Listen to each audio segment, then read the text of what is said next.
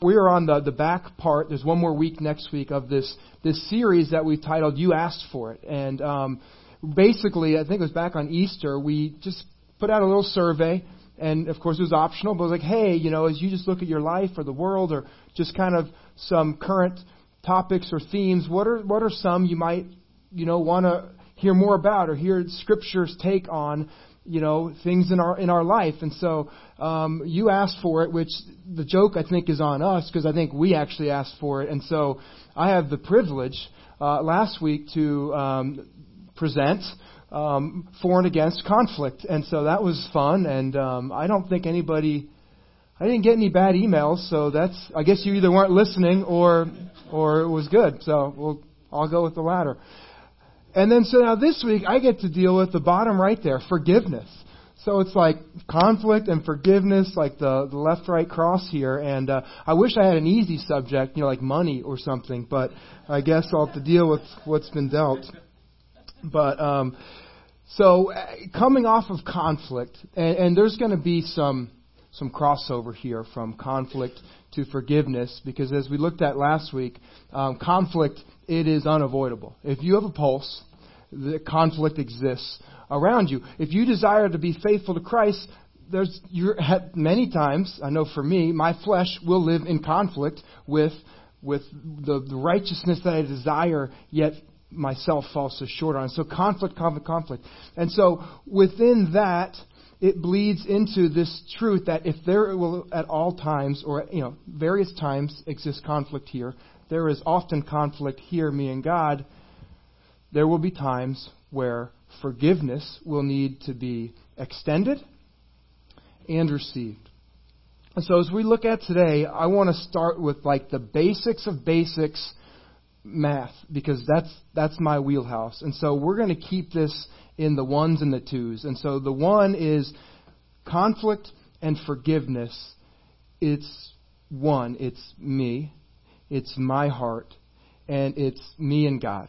Like one and the one. Lord, how are we doing? How am I doing? Would you just create in me a pure heart? Lord, would you create new wine through me? I offer you nothing, and you know that. I, I can't fool you. And so, Lord, that you would forgive me is overwhelming, but overwhelming with gratitude and thankfulness. So it's, it's one. And then, as part of this, we're going to look at on a reconciliation t- part of forgiveness. I'm going to try and blend and marry the two, but also create a distinction in two seconds. But with reconciliation, we're going to up the math from one to two. And so again, it's it's one. It's always me. How am I doing? How am I doing with the Lord? Because if there's an issue there, there's an issue here. And if you're married, you can say amen to that. And so, or have any relationships with a human being, that is true in our lives. And so, if I desire to have reconciled relationship, true brotherly and sisterly love among the brethren, that's only as good as, as I'm doing with the Lord. And so it's always how's my heart in the matter. And from there, then we can engage, perhaps through conflict or just through the everyday, even through joy. It's not all wah, wah, wah. And so I want to start with a little bit of a math equation. It's the first blank on your card, I believe, which is this. I want to start with the, the difference between forgiveness and reconciliation. And so uh, they are very different. Um, and basically, it goes to that math equation. Forgiveness is one sided. When I am dealing with forgiveness or the need to forgive or extend forgiveness, I can only control that. It's like you know, Pat uh, McLean and I, Pat's one of our elders here, the tallest guy in the room, I believe. Um, so you can't even sitting down, he's tall. I can't can't see over him. But uh, you know, he said this, and I've heard this before. I don't know. Uh, maybe I could have Googled it and found the author. So if you know it, props to whoever came up with this. But um, harboring unforgiveness is like drinking poison and hoping the other guy dies, type thing. And that's kind of how many of us live. Is we just hold on to it and we will not forgive and there's various reasons, and I'm going to attempt to, to go through some of those for our time together and hopefully land with an opportunity for us to give those to the Lord. So forgiveness is, is one, it's, it's, it's me and God. Reconciliation it takes two. It takes two to tango to truly reconciliation. So there is a difference between I forgive you and I forgive you and you forgive me back and we are committed to each other and we are moving on as brothers and sisters. And so a, a big hang up on forgiveness, I had to open with this, is yeah, but you don't know what they did to me. Or what they did was evil or sinful, or they're not a believer. And so what we're talking about here when I mention forgiveness, I'm talking number one with God, but I'm talking true forgiveness that I am not going to drink the poison for that person. I'm going to give that to the Lord the reconciliation piece is that second part, and they kind of go maybe down a sequence. But first off, it's Am I forgiven by God? Am I walking in that forgiveness? And it's only from that place of freedom that I can enter into more of a reconciliation with a brother or a sister uh, in the Lord. And so I know it gets kind of deep here, and so that's kind of the point, right? So we're, we're, we're talking about forgiveness. I, I couldn't possibly cover that in one week. We couldn't cover it in a month we also we couldn't even if we talked about it every week for a year we couldn't cover it. Not only because the subject matter is so deep and it's nuanced it's individual where, where when you hear the word forgiveness today you you you it, it means there's different things there's people that come to mind. So not only is it is it just such a vast deep black hole of life but it, it changes. And so the areas or the people that you need to extend and receive forgiveness today will, well, I mean, hopefully, but likely be different in 10 years or a year, uh, a month, a week, depending on what I say next, perhaps even a minute. And so that will always kind of be part of life. And so you're not like, sweet, I came on forgiveness week. I'm going to check that box. I'm, I'm good. Hopefully you'll be better. Uh, but you won't, it rubs off, you know, like tomorrow. And so I want to open with a, with a, a, quote from the great reformer Jonathan Edwards. And this, man, I mean, I, it's not on your notes. It was going to be, but I kind of ran out of space, and so I cut it. But you are smart people. You can write this down or text yourself. But he, he give, gave this quote describing his own life, again, because it's one. It's me and God. And so he wrote uh, this that um, I, he described living his life to always resolve to see any sin or struggle or annoyance in a brother, in you, only serve to remind me of my own yet unsanctified life and my need for grace and the continuing work of God in my life. And only until we get to a place of starting right there with a level playing field, right? The ground's level at the cross. You know, I'm not any closer than any of you, and neither are you any closer uh, than I am. And so, how often do we live our life through that lens? I mean, it, it is so freeing to me, and I am not good at this because, I mean, I can't even drive in the car without getting ticked off at people. They're so annoying. It's just, I could go on. But imagine getting a place to be like, okay, that was annoying, or they're wrong, or how could they do that? And instead of saying some things about them or that, to say, Lord, that just goes to remind me of how far I have to go in my own walk. Because, yeah, they screwed up, but you know what? I'm next. Or so have I. And the interesting little side note, usually it's the things that annoy us the most. Maybe down deep in there, and you're just trying to put it on someone else. That's that's an extra bonus. That's not in your notes. You can just keep that one. And so for me, if, if I have many examples of this uh, in every area of my life, but the most pressing one and certainly current one is is me as a, as a father, and I'm very blessed with four children. They are a joy. I, I literally wouldn't trade even one of them for for the entire world, and I mean that. I love them so much. They bring such joy to my life. They also bring probably the most frustration in my life more than anything in the world daily. And if you have kids, you understand. If you don't, you're questioning if you should listen to me. But let me tell you, it's real. And so uh, I love them, you know, so much, but they they drive me crazy. And so as the Lord has been growing me, this is even just last night with Luciana, who is the sweetest thing ever, but does not listen. And and it's just like why don't they listen to me? Why don't they just do what I ask them to do? And I know it's only going to get worse. As, I mean, Avelia's nine. If you ask her, nine and a half. And it's like, there's some things coming here. And some boys are going to get roughed up by Avelia's dad soon enough. And she's not going to always listen to me. And I'm like, Lord, help me. Help me with that and then help me with my just my sin in this and my anger. And so all of that is going on. And then i just feel like when i finally kind of get right with the lord i kind of sense him saying something like this like carl you, you think um, it's hard for you when when your kids um, or wife or friends or pat don't listen to my few decades of you know wisdom very much emphasize this.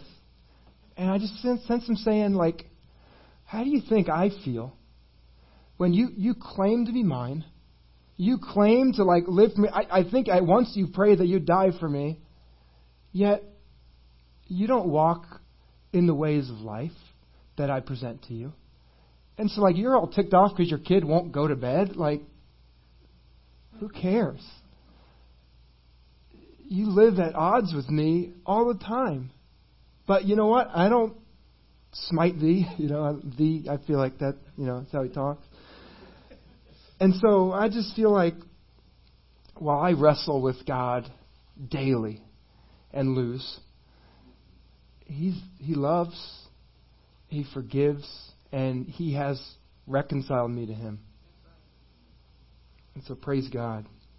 You know, one of the marks of being God's church, God's people, is that we see in others the same thing that they see in us, and that is this need for forgiveness and reconciliation and love and, and, and all of that and, and just grace and forgiveness displayed that as we look at even in like the early church, Acts two forty six, that, that we're going to be committed to each other.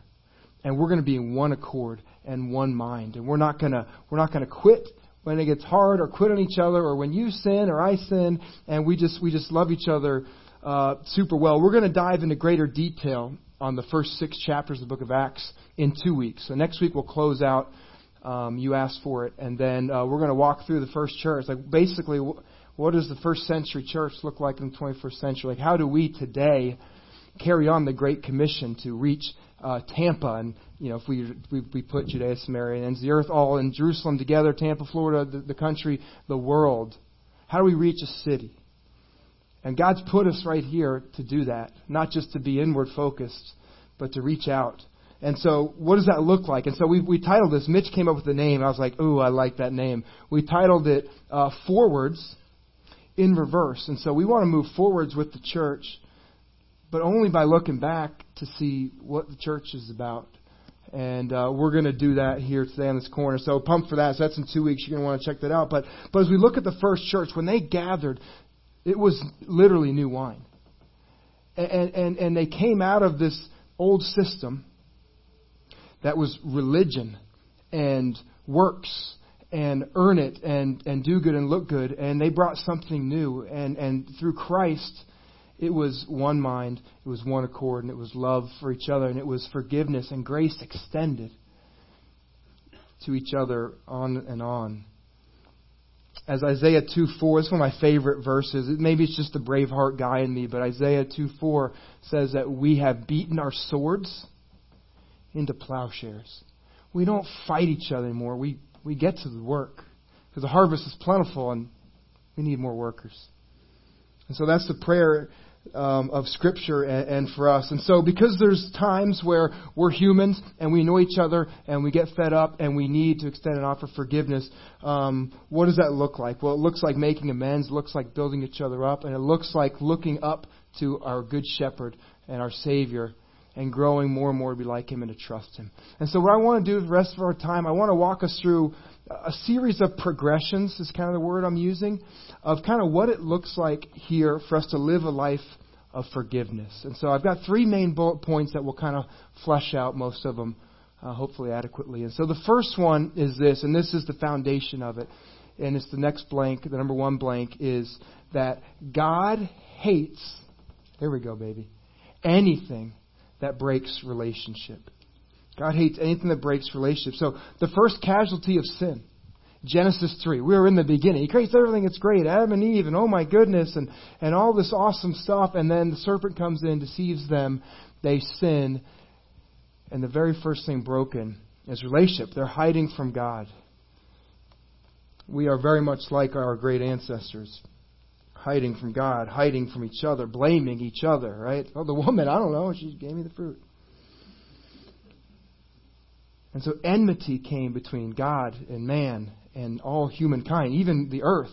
I mean, all of this where it's just been destruction upon destruction, right back from Genesis chapter 3. And so, from that, we require daily forgiveness. God is relational. This is now the good news. And so, because of that, He created us, kept, you know, telling them to procreate, and we're all here today. And then He wanted to restore and reconcile relationship, and so He sent His only Son to usher in true forgiveness. And so God is relational and God desires that. And so there's an interesting text that I want to start with. And if you're following along on the Bible app, it's right there. If not, if you're like me and you're old school, Proverbs chapter 6.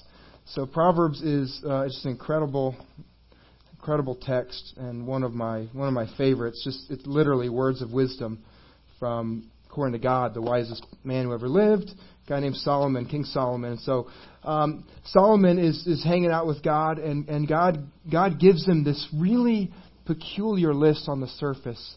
Um, but I will um, I'll read it to you and I'll try to make sense of it. So, uh, Proverbs 6, verse 16 through 19. Solomon says, There are six things the Lord hates. Oh, yes, mm, and one, seven, which are an abomination. So again, hate and abomination. Like you're like, these are like, obviously strong words. Here's the list haughty eyes, a lying tongue, hands that shed innocent blood, a heart that devises wicked plans, feet that run rapidly to evil, a false witness who utters lies, and one who spreads strife among brothers. Brothers, sisters, God's people is what's referring to there. So those are the seven things that God hates and abomination. Why did the Lord give Solomon this list in order to give it to us today? And the answer is actually simple. All of these things destroy the one thing that God loves most, and that's relationship. Our haughty eyes, our, our lying tongue, our feet that, that are quick to shed blood. And, and you can take that literally. That would be a, a pretty good indication of a broken relationship, but we can take it even spiritually or interpersonally. Our words, right? Jesus says, if you've said it, if you've thought it, you've done it. Lying, uh, spreading strife, a false witness, all of these things, they destroy relationship. And God hates them. They are an abomination to Him. And we're all guilty of this entire list anything that tears apart what God intended to be a source of life and, and a provision for us, He hates. It's the sworn enemy of God to break relationship. You know, last week I, I kind of mentioned, and this was an aside really last week, but it kind of stuck with me, and even a couple of people commented on it. But I made mention about um, the studies of a sign of a of relationship that lasts, and um, not just you know maritally, um, but um, even just among friends or, or coworkers or like partners together in a, in a business is, is, is those who don't deal well with conflict. And if you act like conflict doesn't exist, put your head in the sand, maybe the other person gets to dominate, it is really unhealthy. And it leads to really, really dangerous things. And so we, we kind of shared that, and it's no different in the church. It's, it's obvious in, in a marriage and it happens here too. And so when we act like there's no conflict, or we act like oh, I don't really need to extend or, or offer forgiveness or receive forgiveness or be reconciled to my brother, you go against all sound wisdom, and God hates it, and and it's it, it's not it's not healthy even by the world standards. And so from that though, we live in this place where we often we act like, and we might say or think things like, yeah, but uh, if if I was in only if I were in that city group, you know, Or if only this were different, or if this were like that, then yeah, I could be, uh, we'd be good. Or it gets really worse. Oh, if only I were married to him or to her, I wouldn't have to work so hard at my marriage. That, those are lies from the pit of hell. Because when you got married, you married a notoriously unpredictable person with thoughts and feelings and dreams and desires equal in value to your own and likely completely different. It's part of what draws us together. Like, hey, you're not my twin. And that's good for a lot of reasons. And so you come together and you're different. And so if we fail at conflict, one, someone like me will dominate. And I'll get my way. And as long as you're quiet and I'm good, there's no conflict. There's no need for forgiveness. We're good. The rest of you are on the other side of that, and you're not good. And it's not good. And mm, there's probably a lot to dissect here. I'm getting a little off, but we've been trained to just put our head in the sand. Or enough's enough, and that's the point of that statistic is we break it. And we break relationship. And the grass seems greener over there than than it is here. But it's greener where you water it, and you've all heard that. It's a meme out there somewhere cool. And so any relationship you're in is notoriously unpredictable because they are um, what science calls a human. And so humans have these wants and desires and shortcomings. And so I came up with this little quote. I think I've um, used these terms correctly. I did Google them and I did think of a movie as well. But the next blank here is, is this, is that we all fall short of God's glorious standard. And listen, we know that. Like this is kind of Bible 101. If you want to start using tulip stuff, this is total depravity of man. And back in Genesis 3, we have all sinned once they sinned and they passed it on to us. And again, if you have kids, you did not have to teach them to sin. They got that from their parents, including you. I mean, we got it from our parents all the way to Adam and Eve. Thanks for that. And so you don't need me to point out to you, probably, um, that we all fall short of the glory of God. Um, if that's new to you, um, I'd be happy to walk through that afterwards. See me back at Info Central. Uh, and also, if you're a guest with us today, I'd love to just meet you as well. That'd be neat. And so, be happy to walk through that. But that's generally known to be true. And if that's a new thought, just think about, you know, how you woke up this morning. Okay. And so, we get that we all fall short of God's glorious standard. We've all sinned. We're not perfect. And that's, again, that's me and him. And the second half, we all fall short of each other's inglorious standards.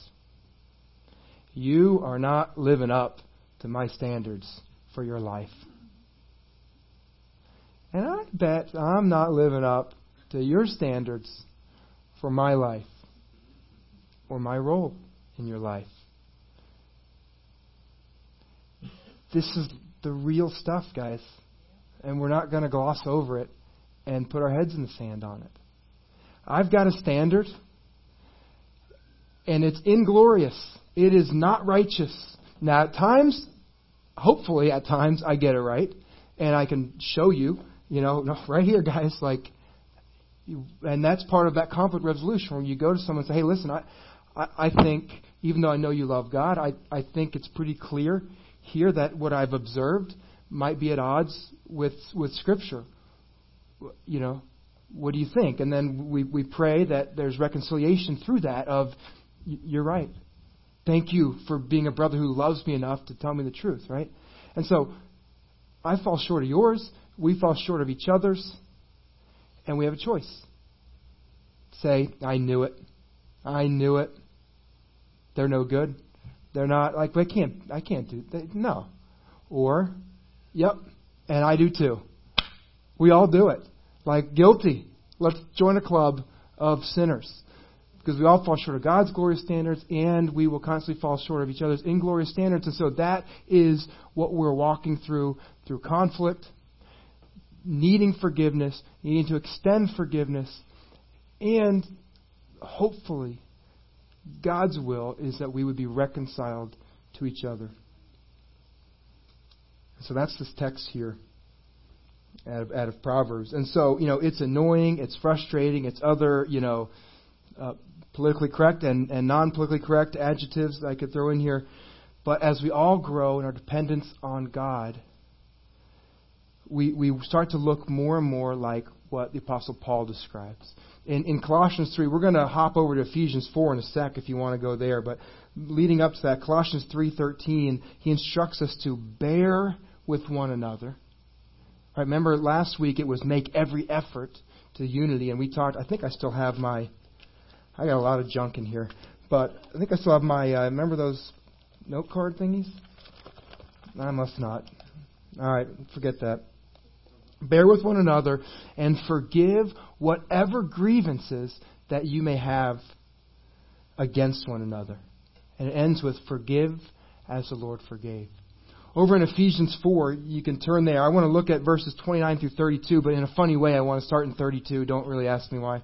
Um, but it ends with the same thing Be kind and compassionate to one another, forgiving each other, just as in Christ God forgave you. It's the same thing.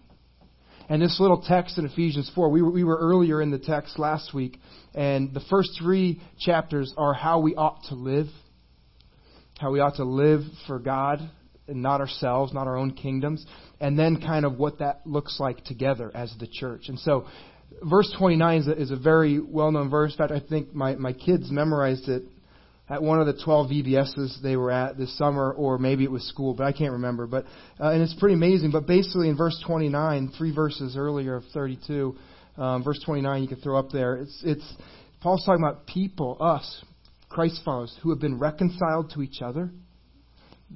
That we don't let anything come out of our mouths other than what is beneficial for building up the body.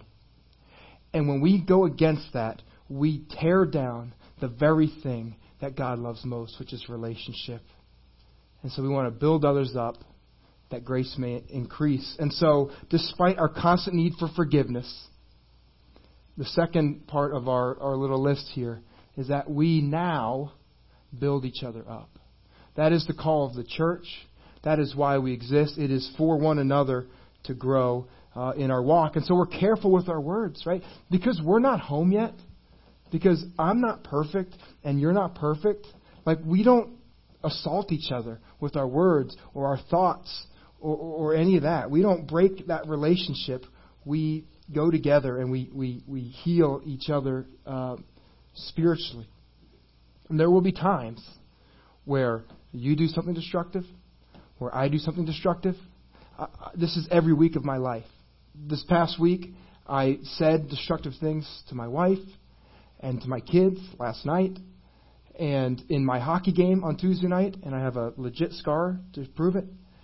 And it's, I'm imperfect. And so are you. And so we're careful with our words. And so I found a ton of moments this week where I was not careful with my words at all. And I've needed forgiveness from God and from other people for that. And I bet you might have a couple similar examples. And even looking at the, the, the Proverbs here, like I spoke in a tone that was haughty, like Erde. Um, I spoke in of self entitlement. It's just in me. Like I want my things and my way. It's just sin. Um, I love what was easy for me. I was destructive. I've, I've had to seek forgiveness. And I was had to point out to me, hey, this is affecting our unity that we, we want to have, right? You want that, right? More than anything. I'm sorry. And so this gets to kind of the third one. This is where I really want to land. So we, we even though we've all fall short, we must build each other up. And and let's deal with the why. Right? And so the why is more than for the Bible tells me so. The why is even more than, oh, life will be better, which is true. But there's a there's a whole other party here. I kind of did my simple math, us and God, us and you, but there is actually I'm going to go all the way up to number three here. Is this the third progression of forgiveness is when we say that we're forgiving people. I have been forgiven by God, and I am a now a forgiving person. but I, I don't act or live as a forgiving person, there's a, an unintended casualty in this equation is it confuses a watching world.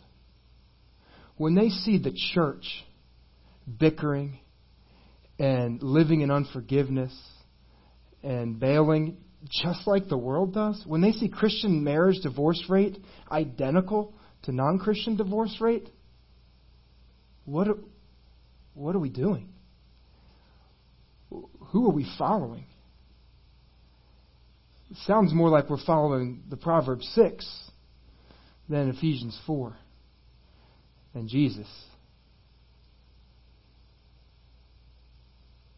You know, those verses that I read, the Colossians 3 and Ephesians 4, they, they both end the same way. Forgive as God forgave you. Well, how did the Lord forgive? If we're supposed to forgive the same way, how did, how did He do it? Let's start there. Well, look no further than the cross. Remember on the cross, Jesus is there, and, and what are some of the last words He says? He, he, uh, maybe He's looking up as He's looking down at these people. He says, Father, forgive them, for they know not what they do. Jesus forgave His murderers. And we struggle with forgiving our brother, or our spouse, or our kids or our parents or whomever. Jesus stopped at no one.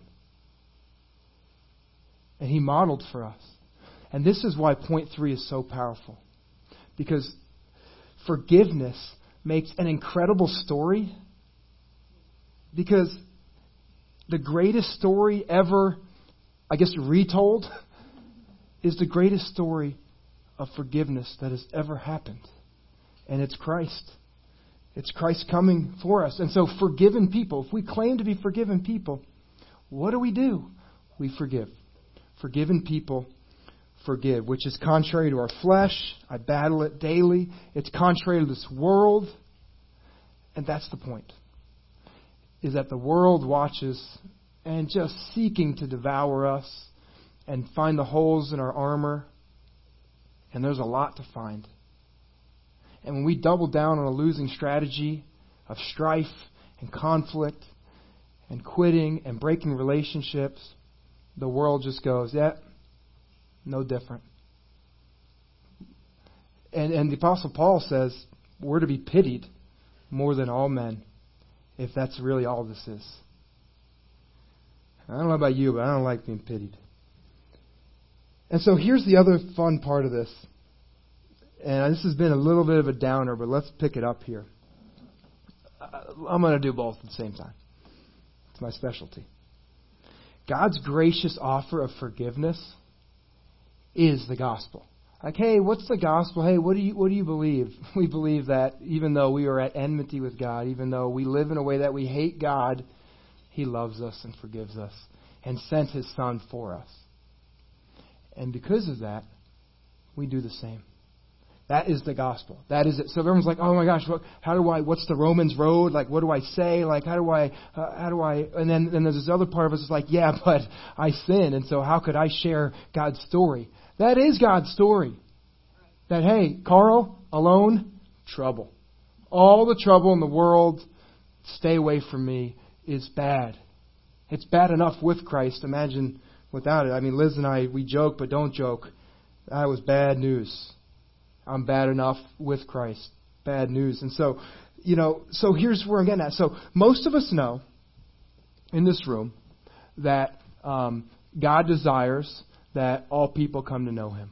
We probably also know that, you know, once He sent Christ, Christ literally parting words before He ascended up to heaven in Acts 1 8 were, and same thing at the end of the Gospels, were the Great Commission that we would go to the whole world in Jerusalem, Judea, Samaria, the ends of the earth, and tell his story. That we would, if you want to use some Bible religious words, we would evangelize. We would we would do outreach. We would reach out to a lost and dying world. Um, you don't have to even leave this building, literally, to find that, or leave this street to find that. Okay, so we get that, and we also probably know that then his plan is to have the Holy Spirit come and move in us and the church together to go out and do that, right? And so we know that. And then we kind of run into, but how do we do it? Or what do I say? Or what do I do? Where do I go? I'm going to make this incredibly simple. This has never been simpler than what I'm about to tell you. If you're looking for a way, this could be a blank because I was so pumped about it. If it's not, make it one. If you're looking for a way or an opportunity to do outreach or evangelism or share the gospel, I'm going to give it to you in one word. You want to know how to do it? Forgive. Live a life of forgiveness and reconciliation in every single relationship that you have. That's the gospel. You don't need more Bible knowledge. Eh, we like that too. But this is the Bible knowledge. And it's the application of it today and the rest of our lives. If you want to reach out and you want to make an impact for the kingdom, be a forgiving person. Be someone, I don't know, different from the world. Be like Christ, who considered himself nothing, who emptied himself in full humility well, that's the problem, isn't it? That darn H word. Don't like it. Imagine a church modeling forgiveness for a city, especially a city like Tampa. I mean, it's it's segregated in a whole number of ways. Every single metric you can find, we'll slice it and dice it in Tampa. And the rich get richer, and the, the sinful revel in their sin, and it's on full display if you've left your house before. And if you're human, it's on full display in your own house. But what if there were people who lived differently? I mean, the world would notice that, wouldn't they?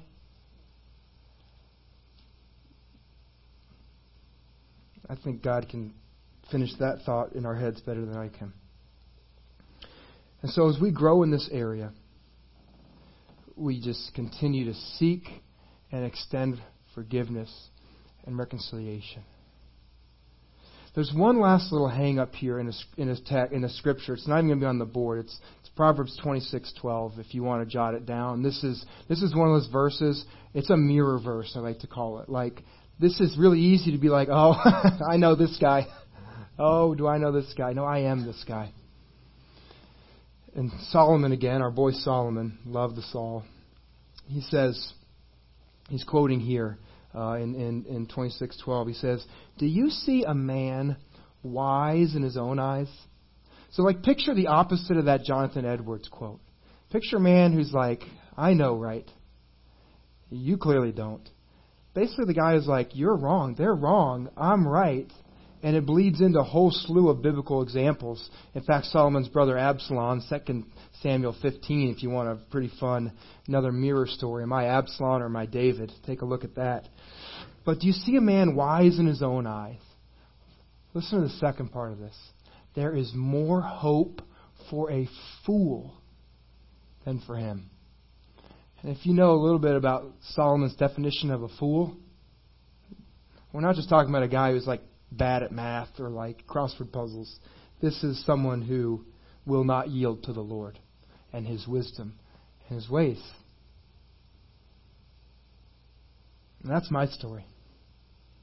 That my life is what it is today, bad as it is, imperfect as I am, but it's only anything remotely able to lean on this really heavy duty thing because men and women who love me have come alongside me for probably even before as a believer, if I really yield to how the Spirit was moving as a punk kid, but for about 20 years now, of people chasing me, loving me, holding up a mirror to my sin, and saying, I'm with you, and I love you, and you're an idiot, but you know what? So am I.